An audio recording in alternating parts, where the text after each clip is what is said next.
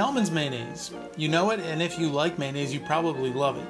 It's the gold medal or blue ribbon standard for mayonnaise in many parts of the world, but how did a German immigrant and deli owner create a mayonnaise empire in less than 2 decades? Let's take a look. I'm Chef Ben, this is Food in 5, and this is the brief history of Hellman's mayonnaise.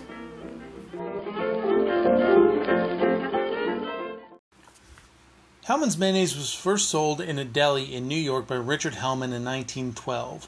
Sales of the mayonnaise started slow, but through ingenious marketing and drive, Hellman's took over New York City, the U.S., and then the world. In just 15 years, his company grew to over $15 million in sales and a net profit of $1 million a year. Again, that's in 1927. It's pretty impressive. So how did he do it? Well, Richard Hellman was born about 60 miles south of Berlin in June 1876. He left public school at age 14 and started apprenticing in grocery stores. One of the jobs he eventually took was working for Cross and Blackwell in London. Cross and Blackwell was a British grocer who produced canned, dried, and bottled food. Hellman spent much of his time with the company, working in their kitchen. While at Cross and Blackwell, Hellman met a Frenchman named Matt Martinez. His family owned a company in France that manufactured and supplied goods to hotels.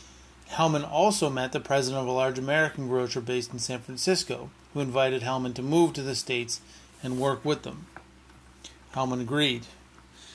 Hellman arrived in New York in 1903 with the intent of continuing his travels west to California, but he had wandered into a grocer in New York who was importing and selling products from the company he had been working for in London.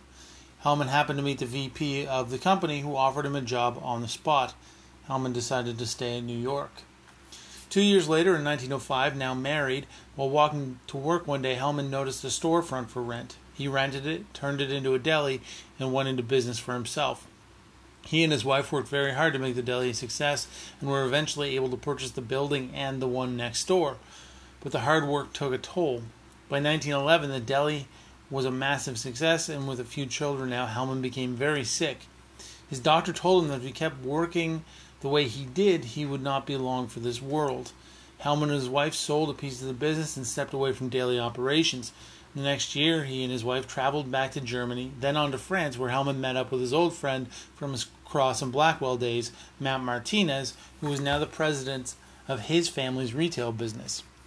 One of the products Matt's family sold was prepared mayonnaise. Hellman took what he learned from Matt, returned to the deli in New York, and got started on creating his own mayo formula. Once Hellman developed a mayonnaise he liked, he focused on packaging. He put the mayo in wide-mouth jars and wrapped the jars in blue ribbons. Now, this may seem inconsequential, but wide-mouth jars allowed people to dip spoons in the jars, using the mayo much more quickly. His competitors, on the other hand, were selling their mayo in small-mouth jars that only a knife could slip into. Over time, word spread of Hellman's mayo, and sales in the deli continued to grow. But it wasn't enough. Hellman figured that the same product would do well in other delis.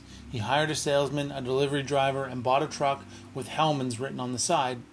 When everyone else was selling their products to retailers on a credit or commission basis, Hellman asked for payment up front. Now, normally, this would be a problem for retailers, as they would be taking on a larger portion of the burden of any unsold product, but Hellman combated this issue by replacing any unsold product the next week. This allowed retailers to buy more of the product with confidence that they wouldn't be stuck with a bunch of spoiled product, and it kept a consistent cash flow for Hellman. This model worked so well that Hellman eventually had to trademark the Hellman's Blue Ribbon Mayonnaise name, and sales were booming, more salespeople and delivery drivers were hired, and eventually Hellman decided it was time to branch out of New York. He licensed his recipe to a manufacturer in Chicago, who eventually had to build 3 additional factories. Through advertising in newspapers and magazines, brilliant marketing, like Hellman's cookbook that demonstrated all kinds of different ways to use mayonnaise, Hellman's became the #1 brand in the U.S. In 1927, Postum Cereal, which later became General Mills, bought Hellman's along with its main competitor, Best Mayonnaise. Today, both companies are owned and operated by Unilever, and together make up more than 50% of sales in the U.S. Not bad for something that started in a small deli in New York just over 100 years ago. I'm Chef Ben, this is Food in 5, and this has been a brief history of Hellman's Mayo. And I thought it would be interesting if we also took a look at Miracle Whip, because I don't really know anything about the history of that either. So on Thursday, we're going to look at the brief history of Miracle Whip, and we can kind of compare the two.